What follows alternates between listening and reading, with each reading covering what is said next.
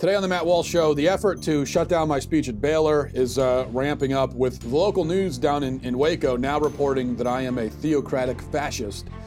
Is that label fair? I will try to clarify today. Also, Alexandria Ocasio Cortez bemoans the price of croissants and says that the minimum wage should be raised because croissants are so expensive. Uh, I don't understand the connection. We'll try to talk about that. And also, who struggles more in the school system, generally speaking, girls or boys? I think that's an important question um, that we should try to answer, and we'll do that today on The Matt Walsh Show.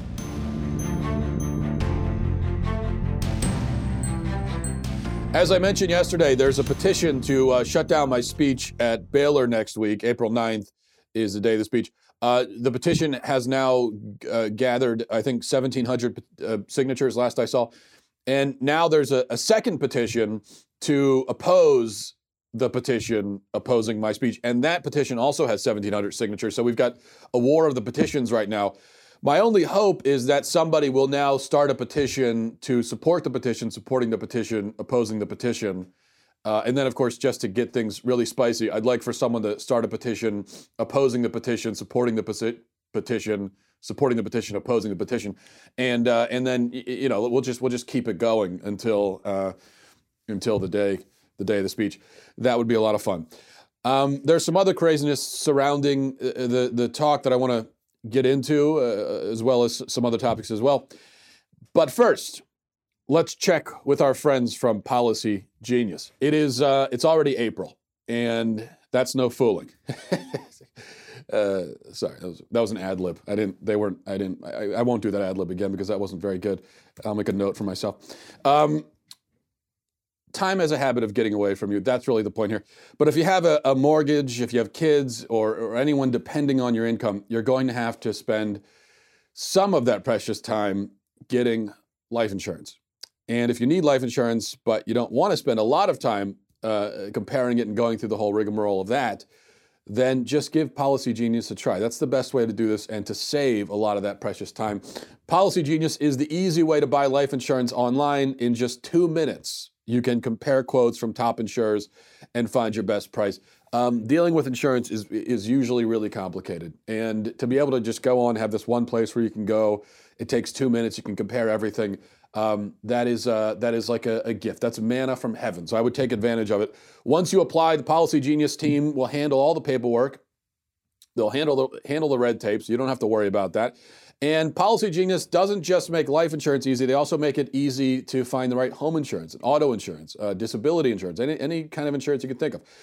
Uh, they're your one stop shop for financial protection. So if you need life insurance, but you're short on time, head to policygenius.com and compare quotes there. Policy Genius is easy, saves you money, not to belabor the point, but it's also fast. Uh, Policy Genius, spend less time comparing life insurance and more time doing literally anything else. In fact, uh, you could, with Policy Genius, uh, compare life insurance in, in, in, a much, in, in a time that's uh, much quicker than it took me to even read all that copy. All right, so local media uh, down in Waco did a report last night, uh, apparently, about my Baylor speech. And there are a few funny things about the reports. I want to play, if it's not too self indulgent, uh, and it is a little bit, but I'm going to play this news report about well, about me, honestly. Um, but there's a couple funny points here, so I want you to watch this. A war of words breaks out on social media over a controversial right wing speaker. Good evening, I'm Tara Mergener. And I'm Gordon Collier. He's scheduled to talk next week on the Baylor campus about traditional family values. News 10's John Carroll joins us with more on this brewing controversy. You're right, Gordon. Matt Walsh is a self proclaimed theocratic fascist, a popular blogger, and his official Baylor event scheduled for April the 9th is drawing anger by many in the LGBTQ plus family. So one Baylor grad has started a petition online calling for Baylor to cancel Walsh's appearance. We're not trying to stoke controversy, but um, uh, we, we, figured it, it, might get controversial. So. Ben Allen is a member of the Baylor Young Americans for Freedom. It's his group who got official approval from Baylor to host Matt Walsh at a free event on campus. Walsh describes himself as having controversial and provocative insights into culture, politics, and religion. This one is uh, supposed to be the LGBTQ rainbow flag uh, with the with the hammer and sickle on, on it. But these flyers, placed all over campus advertising the event, say that Walsh will be speaking on how the left has set out to redefine life, gender, and marriage. And it's the hammer and sickle over an attempt at the LGBTQ flag that some say is inflammatory. Baylor alum Patrick Hill II of Austin has started an online petition to urge Baylor to cancel the event. He says, quote, I started the petition to raise awareness about something that I perceive to be blatant and harmful hate speech. My goal is to have our concerns reach Baylor officials so that they could reconsider having Walsh's anti LGBTQ plus message as an official Baylor event. Allen says his group has no doubts the event will go on as planned. And he's going to be coming, and we're going to be having a great event. So you're more than welcome to come, uh, come and see what he's going to be talking about, and uh, he'll he'll definitely be here. And Hill says he's exercising his rights in starting the online petition, but doesn't want things to get ugly. He says, quote, My goal is to always speak and act with love and compassion first and foremost, like Christ has taught me to. Now, we also reached out to Baylor, and this is what we received. Quote, as an institution of higher education, we are committed to a thoughtful exchange of ideas and an academic environment that supports inquiry, discourse, and diversity. As a Christian institution, we have an additional responsibility to appreciate differing opinions and backgrounds in a respectful, loving manner that extends grace as Christ did. And I also reached out to groups on the Baylor campus who said that Walsh's messages at times target them, and they chose not to speak out on the matter. Reporting live in the studio, John Carroll, KWTX News 10. First of all, I want to be very clear about this. I don't know who that beardless weirdo is in the picture that you saw there, but it's not me. Um, that picture has been photoshopped. I would never humiliate myself by going around naked faced like that. Uh, so I just I I completely disavow that picture that beardless picture. Second, uh, and this I'm actually serious about the the ads around campus with the rainbow flag and the and the hammer and sickle. I have uh, nothing to do with that. Perhaps people who don't understand how these things work might be confused on this point. But when a student group invites you to come give a speech on campus, you don't micromanage the flyers they put around campus. You're not you're not sitting there like, all right, show me all the flyers. Where you, where are you, where are you going to put that one? Are you, you going to put it in the dorm? Okay. Um, that's, just, that's just not how it works. Uh, I'm doing five events this month. I have no idea how any of them uh, are, are, advertising, and so that's just the way it is. If I were going to make my own flyers, um, I wouldn't I wouldn't choose those, but what's done is done. Third, um, and also say that to me the the rainbow flag is not uh, some sort of sacred symbol that can't be desecrated, uh, and I don't consider it. I, I, don't think it's a symbol that uh, symbolizes all people who happen to be homosexual. It is a symbol of the gay lobby. You know, it's a symbol of the LGBT lobby. And that lobby, as I've said many times, and I will say again at Baylor, uh, the LGBT lobby is quite possibly the most vicious bullying organization in the country um, with the tactics that they use. Third, uh, theocratic fascist. There's evidently a lot of hay being made with the fact that I self identify as a theocratic fascist, which, yes, it does say that in my Twitter bio. Um, and that fact is not only mentioned in the media report, but there was a there was an article in Baylor student newspaper written by someone who's been pulling down flyers uh, for the event, and he's defending his behavior. And I think the title of the article was "Why I'm Pulling Down Flyers for the Matt Walsh event at Baylor," something a creative title like that. And uh, he says, in, in, part in his article in the student newspaper, he says, um, Here's one reason I pulled down the flyers. I respect the integrity of America's governmental systems. Allowing self described fascists to speak on our campus is not allowing them to exercise their freedom of speech. Rather, it is allowing one whose relationship to freedom is already dubious a platform to potentially undermine the authority of the U.S. government and Constitution. Uh, what? So allowing me to speak at Baylor would undermine the authority of the US government and the Constitution. I'm not sure I can quite connect those dots, but you know, um, frankly, I didn't read the whole article, so maybe he explains it later on. Why does it say that in my bio? It does say in my Twitter bio that I'm a theocratic fascist. Uh, it, well, because a few months ago, someone sent me a message trying to insult me, uh, and, and the message said, uh, "Hey, you know, you should put theocratic fascist in your Twitter bio because that's what you are." And I said, "Okay," and I did, and and that's why it's there. That's the whole story. Now, you could interpret it one of two ways. You, you see theocratic fascist in my Twitter bio. You could you could say, well, clearly that's a sarcastic joke, making fun of all the people who call him a fascist and a theocrat without knowing what either of those words mean. Um, so you could interpret it that way, or you could say, oh wow, he is literally a theocratic fascist who actually identifies that way on Twitter, completely sincerely with no sarcasm. You could interpret it either way. Which interpretation is correct? Well, obviously the latter. I am literally a theocratic fascist. I do indeed believe that my religious beliefs should be forced on people by the government. Um, and not just the government, but a government headed by me as a dictator. That, and, and that's just my opinion, okay? Um, and not just my religious beliefs, but really all of my beliefs. I, I want everything I believe to be forced on you um, uh, by, by compulsion. For instance, I recently went on a tirade on, on Twitter against white condiments. Uh, I am racist against white condiments mayo, cream cheese, ricotta, tartar sauce, ranch dressing. All of it is garbage. Um, all of it is for low IQ people, uh, frankly. And in my theocratic fascist dictatorship, all of those condiments will be confiscated, uh, prohibited, and anyone who is caught with contraband, um, like, say, uh, ranch dressing, will face execution and a $50 fine. So you see, this is really this is really my whole thing. I just believe that the whole country should be forced by agents of the state to bend to my every whim and to live, speak, and act exactly as I decree on penalty of death. And you know that's it. It's, I, it's not a big deal. It's not like it's not anything to, to, to overreact about. I just I happen to believe that everyone should be forced to do what I want them to do. Um, and, and that's just my view. You know, we all have our political opinions, and that happens to be mine. But I, I want to say this. Don't worry, uh, because when I complete my takeover of the country, I want to make it very clear. I want to make this very clear, okay? This is important.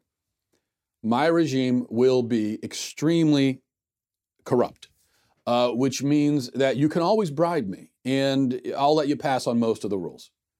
For instance, um, you know, under normal circumstances, this is a theocratic fascist dictatorship, remember, so those who don't go to church on Sunday will be burned at the stake. Usually. Now, if you pay me money, I'll probably let it go because I, you know, because it will be a, a very morally corrupt regime. I, I just, I, I, cannot stress that enough. So um, it's not like I, my mercy cannot be bought. And, uh, and, and that's all. It's like everyone's freaking out about it. Say, oh, you're going to burn us at the stake. Yeah, well, if you pay me, I won't. So what's I mean, what's the big deal here? And I can only hope that the next media report um, makes sure to include that I do believe in burning people at the stake for not going to church or for using ranch dressing or for any number of literally hundreds of, of infractions. Um, and I can only hope that. So, so, so that's, I just wanted to make that uh, clarification. All right. Let's see here. Uh, a couple other things to talk about. Joe Biden. I don't actually care about that at all, so I'm going to skip that. Um, Let's talk about croissants instead. I think that's more important. Our friend AOC, Alexandria Ocasio Cortez, she tweeted this uh, uh, yesterday. Here's the tweet. Look at this. Uh, she says, Croissants at LaGuardia are going for $7 a piece. Scared face emoji. Yet some people think getting a whole hour of personal dedicated human labor for $15 is too expensive. Um, first of all, is there anything more millennial than complaining about the price of croissants at the airport? Is there any, could you possibly come up with a more millennial tweet than that? I guess if she was complaining about the price of avocado toast, that would be the more, maybe slightly more millennial. But uh, this is this is pretty close to the top. Also, uh, wait a second. But didn't AOC tell us that the world is coming to an end, in part because of air travel, and that she wants to ban air travel? Because of what it's doing to the planet, but now she's at an airport. And rather than being, you know, uh, uh, rather than weeping over all of the carbon emissions, rather than staring out of the big airport windows at all the planes going by and, and weeping uncontrollably at how these carbon emissions are are killing the planet. No, she's in the she's at the snack bar worried about croissants. So this doesn't make any sense. And every time I bring this up, people act like it's some kind of cheap tactic. You know, anytime you bring up the fact that, oh, you got these environmentalists who are still out there flying on planes and driving in cars and everything. And when you bring that up, people act like it's a, it's just a gotcha. It's a gotcha thing. Like, yeah, you know, whatever. But no, it's it's it, this is a this is a real point that if you if you say that air travel is killing the planet and it should be banned because of it, well then you can't go on using planes yourself because if you do that, we are going to suspect that you don't really mean it, that you're not sincere. Because if you were sincere, then this at the very least using an airplane should be a, a, source of, of, of, of, it should be a moral crisis for you, the fact that you're on an airplane t- taking part in this. Uh, I mean, if you ever use an airplane, if you really think that airplanes are killing the planet, and you and you use one, it, it should be only in extreme circumstances, and you should be, as I said, you should really be crying out of guilt the entire time. The, the fact that you're that you're worried about croissants tells me that uh, you're not actually that concerned about the planet being killed by airplanes, which which tells me that you don't really even take yourself seriously. And finally, of course, how much do you think those croissants would cost if the people putting them into little baggies and handing them to you um, had to be paid $15 an hour to do so? Assuming this was not a homemade croissant place at the airport, which probably wasn't. Uh, I've had many airport croissants in my day because I'm a millennial as well, and uh, I do like croissants. I'll admit. Um, and uh, uh, in in almost every case, they are not made at the at the scene. So so if you think that the person who's just taking it out of the little glass case and putting it into the bag and handing it to you, if that job of doing this, you know, that's all it is, to taking it, boom, here, put your card in, you know, and then that's it. Here's your receipt. If you think that job should, at a minimum, be paid $15 an hour, then how much do you think those croissants are going to cost you? Um, you know, meanwhile, since, we're on the topic of the minimum wage, a bill in Arizona is actually looking to reduce the minimum wage from eleven dollars to seven twenty-five, um, but only for workers under twenty-two years of age. And the logic there is that the vast majority of workers between the ages of 16 and 22 don't have any dependents. Uh, that most of them are living at home. They're not married. They don't have kids. And so, you know, some of them do have kids, but the, ma- the vast majority do not statistically. And so, if the minimum wage is a little lower, then you could hire more young people, give more people that work experience, but you don't have to pay them as if they have kids to take care of because almost none of them do. And that makes a lot of sense to me. Um, though I think the minimum wage should be should be lowered to zero for everyone.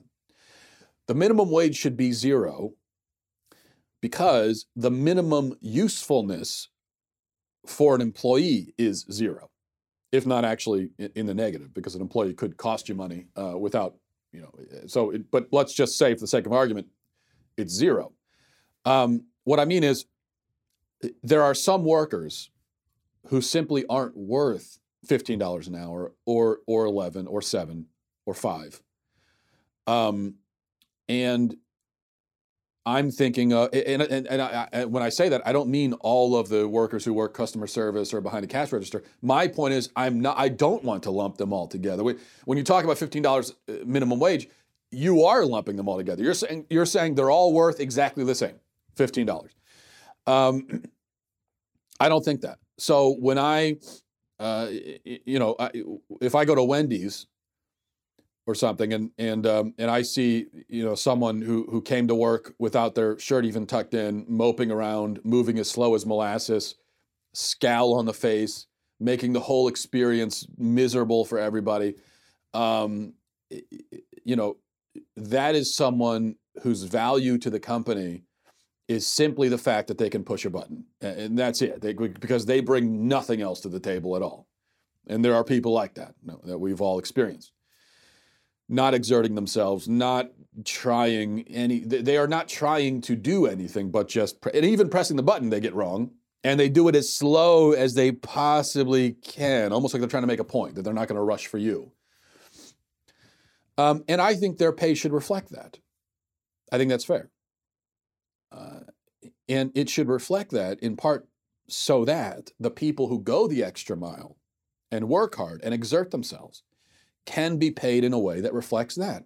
As I've said before, I think the situation should be uh, the situation behind any fast food counter should be this that there are people behind that counter making 50 cents an hour, and there should be other people behind that counter who are making $30 an hour. That's what it should be. There should be, uh, uh, because that's how wide the chasm is between the most on the ball employee and the least on the ball employee. That, that's how wide the chasm is. And I, and I think the pay should reflect it.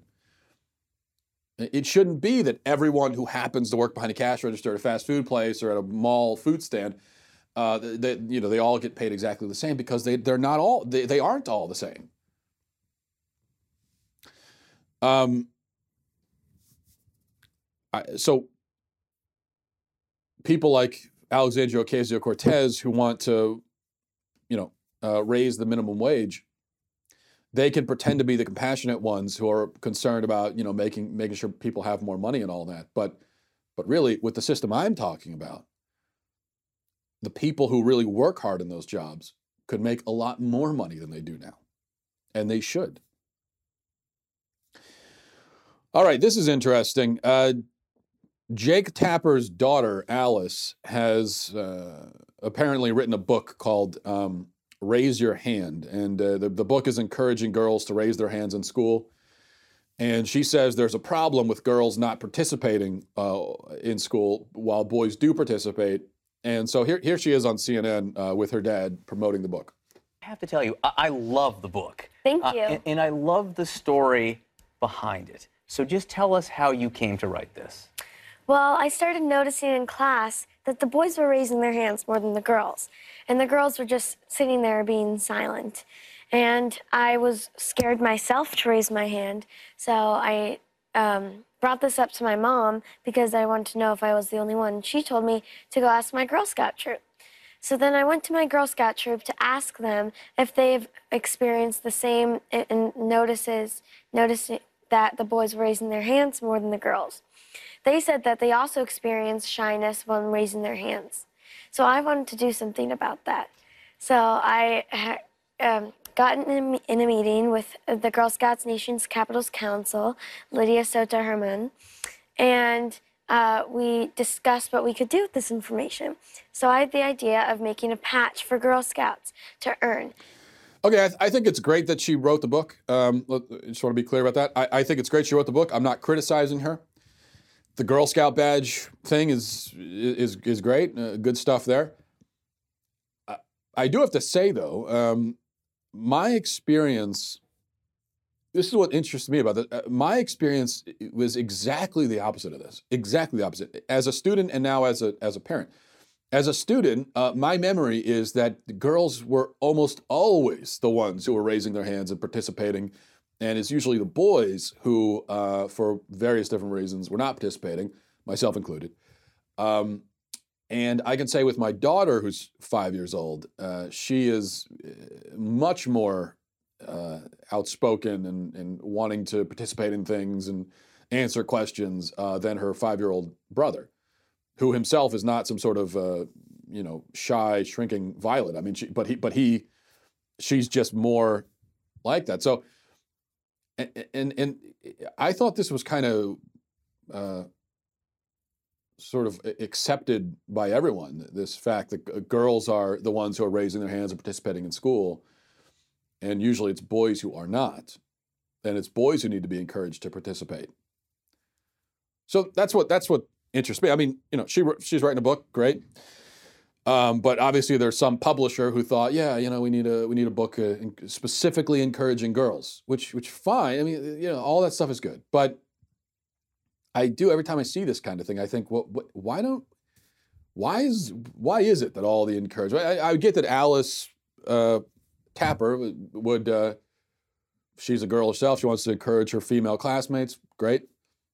But I would like to see some publishers maybe start publishing books encouraging boys specifically in school because it seems like they are really the ones who need it uh, most of the time. I mean, I guess there are some girls who are shy and don't participate and struggle. I, I don't deny that. But generally speaking, I mean, any measurable you look at will show you that it is definitely boys who struggle in the school system as opposed to girls. Uh, boys are the ones who have the most problems.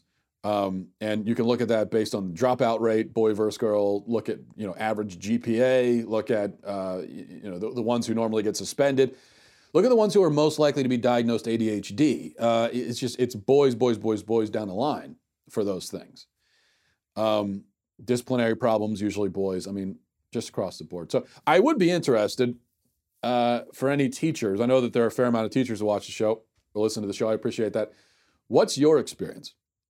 As I said, my experience is it's almost always girls who are the ones who are participating and who seem to really enjoy school and are really, you know, into it, um, as opposed to boys. And so, if you're a teacher, I'd be interest, interested in your experience. Do you find that it's generally girls or boys?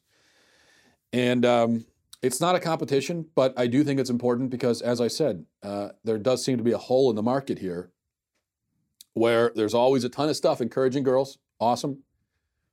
But I really think the guys need some encouragement too. I really do, um, especially in school, because uh, I, I, think they're having a tough time, and they have been for a long time. And that tends to be ignored. All right, let's go check the inbox. MattWalshShow at gmail.com. MattWalshShow at gmail.com. This is from Brandon says, Matt, thank you so much for taking on the heaven hell question today on your podcast. I loved your response, and I think the believers the world over need to revisit the shallow idea of who is in and who is out. Thank you, thank you, thank you. Uh, thank you, Brandon. Your um, sentiments were not shared by everyone, as I will now demonstrate. From Laura says, Matt, I enjoy listening to almost everything you speak about, but just cringe when you try to explain things about Christianity. Actually, I want to scream as I listen to your twisted view on many of those things. Please stick to politics or news or sports, etc., Believe anything related to Christianity or the Bible for others. I really hope your listeners do their own studying and research and don't take you at your word. For example, the Bible explains very clearly how you get to heaven. It doesn't say that as long as you love, you can go there. I realize that Catholics have a lot of twisted beliefs, as in infant baptism, communion, praying to Mary, etc. So please don't try to convince your listeners that what you believe is biblical. Please warn them that it is your beliefs and not biblical. Thanks, Laura. Uh, well, thank you, Mom, for that, uh, for that, for that instruction from from you. I, I do appreciate it, um, and thank you for telling me the things that I should talk about and the things that I shouldn't you know, uh, that is, Laura, I would tell you that, that that is the best way to get me to take you seriously is to start your email with, I am going to tell you the things you're allowed to talk about and the things that you won't. Here are the approved subjects, and this is unapproved. Stop talking about that.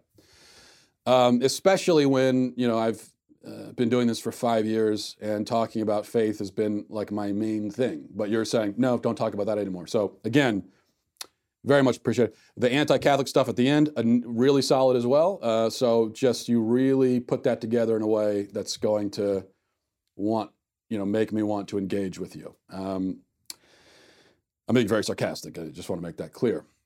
But Laura's email is representative, and, and, just so you know, you know, if you do want to engage with someone on, on theology, it's probably best not to tell them at the start with that they shouldn't be talking about it and then also to throw in you know those nasty little uh, insults at the end. But Laura's email is representative of, of many others I received.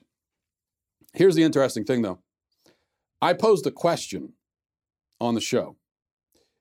Can love exist in hell? That was the question. And I thought it was an inter- it's an interesting question, isn't it? I, that's all. It's a, it's, a, it's a question, something we can talk about. Or is hell a place uh, devoid of love? Can, can, lo- can love exist in hell, or is it a place devoid of love? Those seem to be two mutually exclusive possibilities. Now, Laura, um, like many of the emails I received that were similar in tone, Laura made no attempt to answer that question or engage with it. She didn't at all. She just said, stop talking about this. And I, I cannot tell you how much I despise that attitude. Not Laura, I don't despise you, Laura, but that attitude of I'm not going to engage with what you said, I'm just going to tell you not to talk about it. I really hate that attitude. I, I think it's a a contemptible attitude because we need to be talking about these things. Um, so Laura's at so Laura's approach is just to shout about the Bible. Oh, the Bible says this. Without, pro- without providing any citations whatsoever, just to say the Bible says it, and then Bible says it, you're wrong, shut up. Um, but I imagine that if I had simply stated, hell is a place devoid of love, if I, if I had just said that and I just left it there and I said, you know, hell is a place uh, devoid of love, it's, it's, a, it's a place separate from, from love, hell is a loveless place. If I had said all that, um, Laura and everyone else listening, they everyone would have approved and they would have said, sure, yeah, I wouldn't have gotten any angry emails. Um, well, it's just when I tried to talk about what that might mean.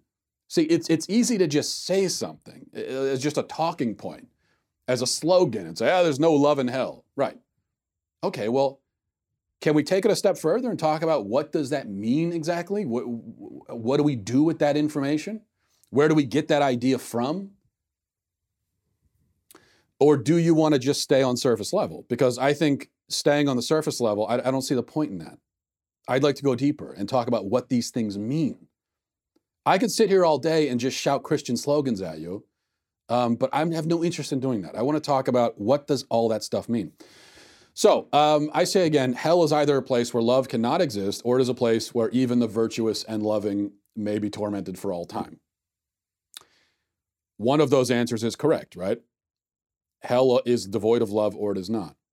If it is devoid of love, then we get back to my original question what about someone who didn't come to know God in life, but did come to love as best they can agape love, real love, not just uh, emotional affection, but um, really came to love someone, someone else. They, they, they, they did come to love, they, they, they, they were capable of love, they were a loving person.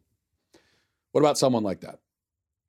Will that loving person be cast into the furnace for all time? Can they be? I mean, logically, is it possible for if if hell is a place without love, can a can love even, for lack of a better term, can love even fit there? Can it exist there? As I said, a lot of people criticized my thoughts on that. Very few actually attempted to answer the question. Laura says the Bible is clear about who goes to heaven. I find that most of the time when people start a sentence by saying, the Bible is very clear about blank, 95% of the time, that's a good indication that that person has never read the Bible, uh, has never seriously studied it. Because the, the Bible is clear about some things, yes. But on many things, the answer you get in the Bible is very complex and dense and, and sometimes confusing. And, and that's why theologians and philosophers have been studying it, for, studying it for thousands of years. And that's why, by the way, there are about 50,000 divisions in the church with everyone convinced of the rightness of their theological interpretation, because actually, maybe it's not quite as simple as Laura here seems to think. I mean, at what point do you look around you and say, well, wow, I mean, all these people have vastly different interpretations of what they read in the Bible. Everyone is completely convinced that they're right. And um, so maybe, you know, we need to go back and look at it again. Maybe it's not quite that simple. Or it could be just that everyone is an idiot except for you. Uh, I mean, that's, that's the other possibility. But, you know, I, I I'm not going to make that assumption. It's true that the Bible never says that loving people can't go to hell. The Bible never says a lot of things. Uh, there are a lot of things that we take for granted as being true that the Bible never says. And I could sit here all day listing them. Uh, for instance, the Bible never says slavery is wrong. In fact, it arguably says the opposite. So, but but we we all agree that slavery is wrong, right? I mean, unless you want to argue otherwise. You're not going to find any direct support for that in the Bible. You won't. That's a fact. But you feel confident making that statement. Um, why is that? As for hell, the Bible actually, through the vast majority of its pages, says nothing about hell. Um, and when I say the vast majority, through the entire Old Testament, which makes up most of the Bible, um, in terms of the quantity of pages, th- there is nothing about hell. Um, then Jesus comes and he talks about hell quite a bit. I think he talks about hell more than he talks about heaven. Uh, so it is. So there's no question that as Christians we believe in hell uh, because Jesus says it. But even when Jesus talks about hell, he uses several different words for it. Um, he he and he doesn't at any point say, "Okay, listen, here's how you go to hell. Here's how you go to heaven. here's the fine print, here are all the particulars, I'm going to lay it all out for you. He doesn't do that. Uh, he, he really doesn't do that with hardly any topic at all. He does say this, though, in Matthew chapter 7. He says, Not everyone who says to me, Lord, Lord, will enter the kingdom of heaven, but the one who does the will of my Father who is in heaven. On that day, many will say to me, Lord, Lord, we did not prophesy, or we uh, did we not prophesy in your name and cast out demons in your name and do many mighty works in your name? And then I will declare to them, I never knew you. Depart from me, you workers of lawlessness. Depart from me, you workers of lawlessness. Huh. And some interpretations have evil doers. Depart from me, you evil doers. So that's, that's what Jesus, let's just look at this again. Jesus says, um, the ones that are get, get, getting kicked out here are the workers of lawlessness, and the ones who go in are the ones who do the will of my Father in heaven. Paul says this in 1 Corinthians. He said, if, if I speak in, in the tongues of men or of angels, but do not have love, I am only a resounding gong or a clanging cymbal. If I have the gift of prophecy and can fathom all mysteries and all knowledge, and if I have a faith that can move mountains, but do not have love, I am nothing. If I give all I possess to the poor and give over my body to hardship, that I may boast, but do not have love, I gain nothing. Uh, then it goes on love is patient, love is kind. We know that part. Um, uh, it does not envy, it does not boast. I'm not going to skip over it, actually. It's beautiful. It is not proud, it does not dishonor others, it is not self seeking, it is not easily angered, it keeps no record of wrongs. Love does not delight in evil, but rejoices with the truth. It always protects, always trusts, always hopes, always perseveres. Love never fails. Um, and now these three remain faith, hope, and love. But the greatest of these is love. Okay. So Jesus says that those who engage in empty acts of religious piety, those who profess faith, may be cast, cast out. Paul says that it's a lack of love which causes that emptiness. Paul also says that love is greater than faith. Faith is important, but love is greater. So, what about someone then who has no faith but has the greater thing. What do we do about them?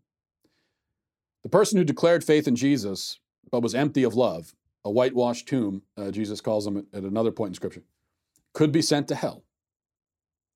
What about someone who did not declare faith yet was full of love? I don't know, but it's an interesting question, isn't it? It's definitely a question that if you if you confront that question and you immediately go, "That's stupid," no, then you're not you're not taking it seriously. Uh, I don't I don't think you're a serious person, frankly.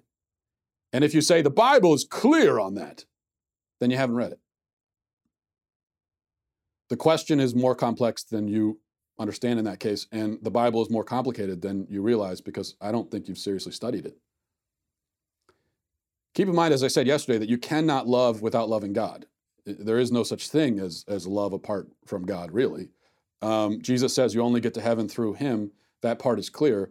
But is it possible to get there through him without realizing it? That's the question. I got a lot of emails saying, well, the Bible's clear. Jesus is the way, the truth, and life. Well, yeah, it is. But what does that mean, though? I mean, what, what does that consist of? Jesus is the door to eternal life. Yes, but but right, Jesus decides who goes to heaven. We all go through him. Is it possible for someone who didn't realize they were going to heaven through him to still do so? Is that a uh, is that a determination that Jesus can make? Are you prepared to say that Jesus cannot make that determination? Are you prepared to declare that he never will and never did? I'm not. Uh, so, is it possible to love God without being fully conscious of the fact that you are loving him? if God is love, uh, then all love, true love, is of God. I didn't say that love is God. I said all love, God is love, therefore all love is of God. All true love is of God. So it seems to me that a person may love with a love that is of God, which is just another way of saying it's actual real love, without being fully cognizant of it. And Jesus, who is the way, the truth, and the life, may admit someone through those doors who will be surprised by the fact um, and just as there are going to be people who expect to be admitted but won't be. That's what I see in the text. And that's also, I think, a logical conclusion based on our understanding of hell. And that's when I say I, am trying to. We can we can throw verses at each other all day, but uh, at a certain point, you got to take the concepts and try to understand them. What does this actually mean?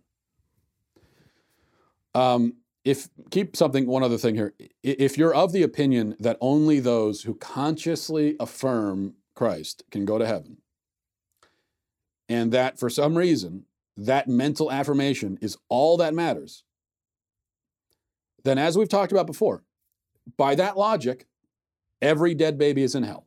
Every single one. Every jew who died in the holocaust is in hell. Um, and many of the nazis who, who, who sent them there are in heaven. Now, Nazism was not a Christian invention by any means. Uh, it was an atheist invention, but there's no question about the fact that many individual Nazis were Christian. And um, bad Christians, evil people, but Christian. So, this is the implication of a belief that puts conscious affirmation of Christ as the highest and really only qualification the problem is that belief not only leads to utterly monstrous conclusions, like the one that I've described here, but it simply doesn't wash with the two verses I just read. Uh, you know, with Jesus there, eh, that, that, that to me is the clearest statement in the Bible about how you get to heaven, is that right there, because it's from Jesus' mouth, and he's saying, here it is. But even that, it takes some understanding. You got to look at it in context and everything. So even that isn't quite as simple as it seems, but that that's as simple as it gets. I think the problem is some people um, they like to uh, overlook what Jesus said on certain matters by finding various quotes in the Pauline epistles and then stitching together kind of a road to get around what Jesus said. Well, we could do that. I mean, we can have a verse war, like a food fight, fighting back and forth. Oh, yeah, well, it says this here, it says that there, back and forth. Here's my verse, here's there. We can do that. You know, we, we can. Um, or we can try to come to a more cohesive understanding of, of the entire text and of our faith uh, by dealing with these subjects on a deeper level. You know, and so that's what I choose to do. Um, let's see. Uh,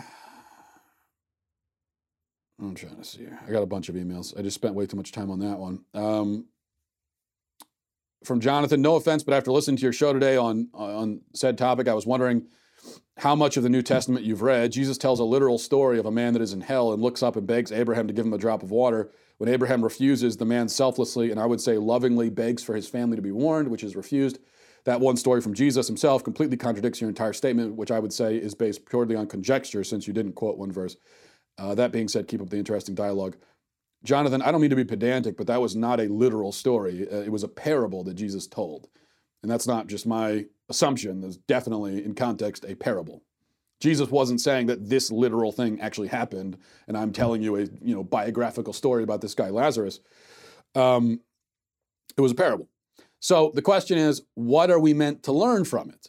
Uh, is that the point that Jesus was trying to make? That a loving guy might go to hell? No, I, I think exactly the opposite. Actually, that, that story I think completely supports my point of view. How is it that the rich man ended up in hell? What did he do wrong? Was it that he didn't believe in God? No, it was that nothing. That was never mentioned. Jesus never never said anything about the rich man's faith. He ended up in hell because he was greedy and he was sitting at his table eating all the food, never uh, never feeding Lazarus. He, he showed no love or generosity to Lazarus. That's why he went to hell in the parable. He was an unloving, greedy person. That's how he ended up there. Never said anything about what he believed, anything about it said nothing about that. He got there because he was a greedy, selfish SOB. Um, and I think that's the point we're trying that we, that we, we get from that. I don't think the point was that he was really a loving guy because if that's the case, then w- read the parable again. Well, then how did he end up there? Well, why was he there? Um, and we can be pretty sure it's not a literal story because I don't think that people in hell are actually carrying on conversations with, with people in heaven. I, I, I, don't think it works that way because, in fact, in that parable, it says that there's an unbridgeable chasm between the two, um, which I think tells us that we're not, if you're in hell, you're not going to be carrying on conversations with the people who are not there. Uh, finally, let's see. Uh, this is from Bryce says, Good afternoon, Matt. Your beard is weak. Grow a bigger one.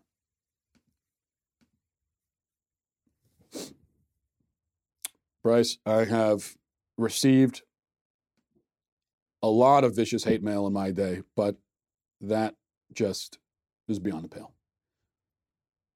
Uh, and it, you know what it tells me? It tells me that you, Bryce, must not be a beardsman because a true beardsman would never beard shame another beardsman. So, so I think, Bryce, I, I think what's happening here is that you are a baby faced, clean shaven person and you are trying to sow discord and division in the bearded community with that email. And I'm not going to fall for it. I just won't. How dare you? I could grow a little bit bigger, though. I think you're right about that. All right, we'll leave it there. Thanks, everybody, for watching. Godspeed.